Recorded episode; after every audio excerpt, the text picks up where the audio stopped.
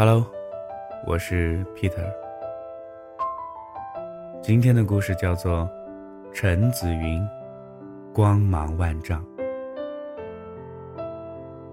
陈子云说：“女人呐，天生就是飞蛾，擅长不怕死的扑火。可也都是凤凰，死一次就涅槃了。”那些独立自由的女人们，大多数都是扑过火的。后来懂了，就不会再当那只会扑火的虫子了。没错，我也觉得陈子云这个名字挺俗的，可人家确实叫这个名字。我觉得他父母应该是八十年代最朴素的父母。不然，谁也不会给自己姑娘起这么一个名字。虽然不得不承认，在那个年代，有个姑娘叫陈子云还是挺好听的，就跟建国建党一样，透着一股子的时代气息。可是习惯了，其实挺好听，至少好记。陈子云给自己起了个网名，叫安离。好吧，还是他妈的俗不可耐，跟初中那会儿课堂上看的青春杂志里的人物一模一样。就现在随便搜一下，成百上千的姑娘都用这个名字。可能他们都觉得特别文艺吧，我觉得也还好，就是。会带着那种非主流加炫舞的网吧气质。我叫她紫云，其实单叫这两个字，挺文艺的，跟紫霞仙子似的，但不能带着姓，就俗了。陈紫云是个地地道道的南方姑娘，广东人，说话轻轻柔柔的，特别好听。我通常是。不跟他直接交流的，他时不时控制不住就说句广东话，我根本听不懂。他又不愿意说普通话，所以更多的交流是打字，至少他在骂我的时候我听得懂。其实啊，有很多次，我都觉得他投错胎了。他经常会表现出东北姑娘的那种豪爽劲儿。从不生气，大大咧咧，有一说一，有事必办，干干脆脆的。但她又确实是南方姑娘，这种感觉让人很矛盾。就像你已经确定这个人是什么样的性格，但只要他一开口，就全变了。温温柔柔的，整个人都酥了。我常说他太分裂了，声音跟性格完全不搭调。陈子云是学医的，好像是学药物方面的，但这不重要。重要的是他对妇科、男科相当精通，而且特别热心。好几次在群里有人问这方面的问题，他一开始不说话，后来估计实在憋不住了，冲出来说了一大堆。别人有说错的地方，劈头盖脸先骂一顿。然后再告诉人家正确的，长此以往，陈子云在这个一千多人的群里算是火了，人送外号“妇科陈主任”。我也就是从那个时候认识她的，觉得这个姑娘真他妈的生猛啊！我跟陈子云从没见过面。连照片都没见过。通俗意义来说，我俩只是网友，但这不妨碍我们成为朋友。在网络上，人人都习惯伪装，生活里是怂货，网上肯定到处喷粪。若是生活里生龙活虎，网上可能就是到处点赞不说话的老好人。我跟陈子云之所以能一见如故，就是因为我俩都不装逼，有几次我在群里跟人家吵架，他都是跳出来跟着我一起骂对方。几个回合下来，我就觉得这姑娘还真是条汉子，得认识认识。后来得知她比我还大两岁，可顶着一个卡通形象，配着非主流一样的名字安小洛，倒也在群里招了不少单身小伙子的热烈追求。但他从来不理。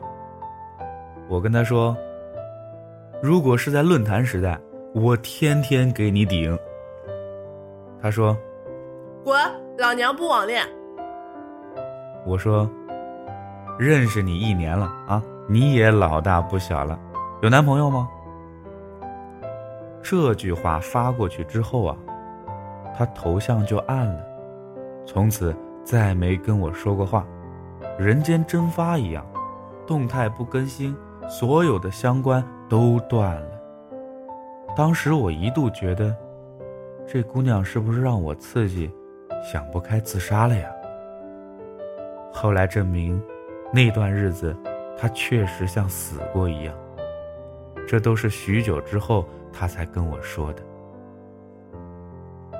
陈子云有个男朋友，从大学开始，俩人的感情一直很稳定。大学毕业，陈子云留在广东。在一家医院上班，安安稳稳。男朋友呢，军校毕业，分配到藏区。临走前，手拉着手，说着一整夜的话。男朋友答应陈子云，俩人二十八岁就结婚。藏区跟广东十万八千里啊。分开三个月后，因为想念对方。陈子云买了火车票，一路奔向藏区。但高原反应，头痛欲裂，吐得昏天暗地。男朋友请了一天假陪着她，高原反应也好了一半耳鬓厮磨，诉苦衷肠，水到渠成。分别时，男朋友依依不舍地送她上车。回到广东，两人的感情。似乎比以前更好了。恋爱中的陈子云就像幸福的小傻逼一样，屁颠儿屁颠儿的攒着工资，攒着假期，屁颠儿屁颠儿的奔向藏区。那个心情就像织女见牛郎。当时陈子云觉得自己也算是为了支援藏区建设出了一分力呢，至少能让男朋友安心当兵。我说：“你这是千里送炮啊啊！”他说：“还真是，那时候不觉得有问题，现在觉得还真是贱呢，何止贱！”后来俩人商量结婚，陈子云说：“结婚的事儿交给我就好了。”然后自个儿订酒店、请司仪、找录像、联系照相馆，所有的事儿。都是陈子云自己跑的，好像恨不得立刻嫁出去。日子定好了，请帖也都发了。陈子云觉得应该去接新郎回来了，屁颠儿屁颠儿的买了票，奔赴藏区。没成想，下了火车去旅店的路上，正好碰见男朋友搂着个姑娘从里面出来。用他的话来说，当时整个人都僵了，心里的雪比珠穆朗玛峰还要多，心凉的比纳莫错湖里的冰还要冷。他自己跑到一家面馆，要了一碗热汤面。风卷残云的吃完之后，头顶冒着热气，跑到男朋友的军营，当着一堆人的面。甩了两个大耳光，一滴眼泪都没掉，自己就回了广东。到家就把自己关在屋里不出来，整整一个月，一句话不说，吃就吃，吃完回去。父母跟着着急，还不敢细问，但也都猜到一二。婚礼自然取消了，只是请帖都发了，亲戚朋友面前彻底丢了面子。他说那段日子就跟死了一样，唯一对不起是父母，跟着丢人。